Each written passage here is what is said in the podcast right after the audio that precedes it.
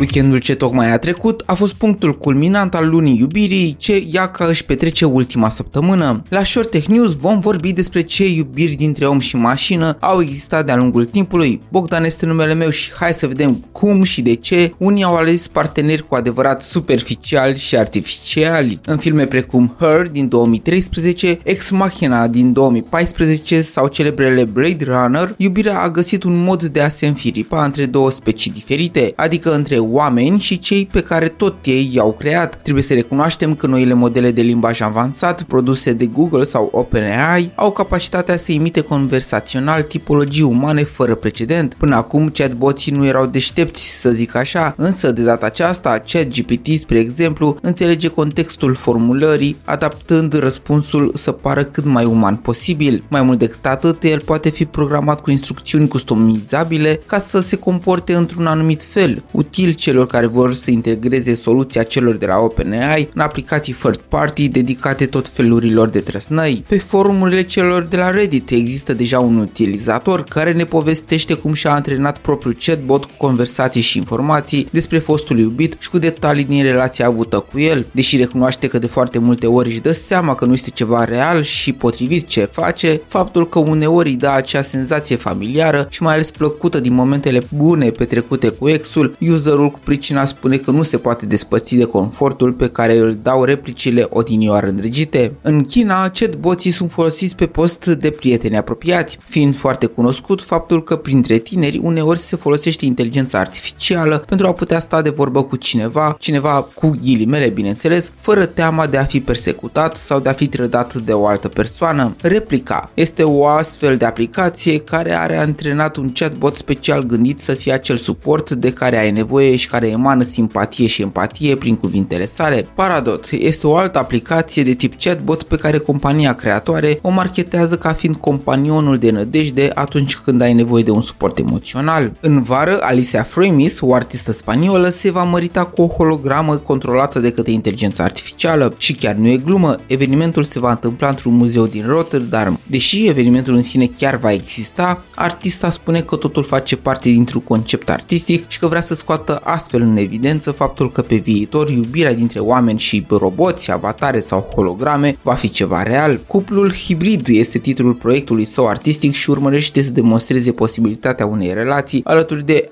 Ilex, holograma sa. Marea problemă pe care o văd în toată ecuația asta o reprezintă ruptura cu societatea reală. Deși unul dintre beneficii ar fi tocmai comunicarea facilă dintre utilizator și mașină, izolarea față de oameni poate duce la alte dezechilibre. Bogdan este numele meu, mulțumesc de prezența ta la Short Tech News și ce să mai zic, fanteziile omului sunt fără margini, iar dacă acel ceva ne face să fim fericiți, ne cam place să ne lăsăm pradă lui. Până data viitoare să fie iubire mare, pe curând!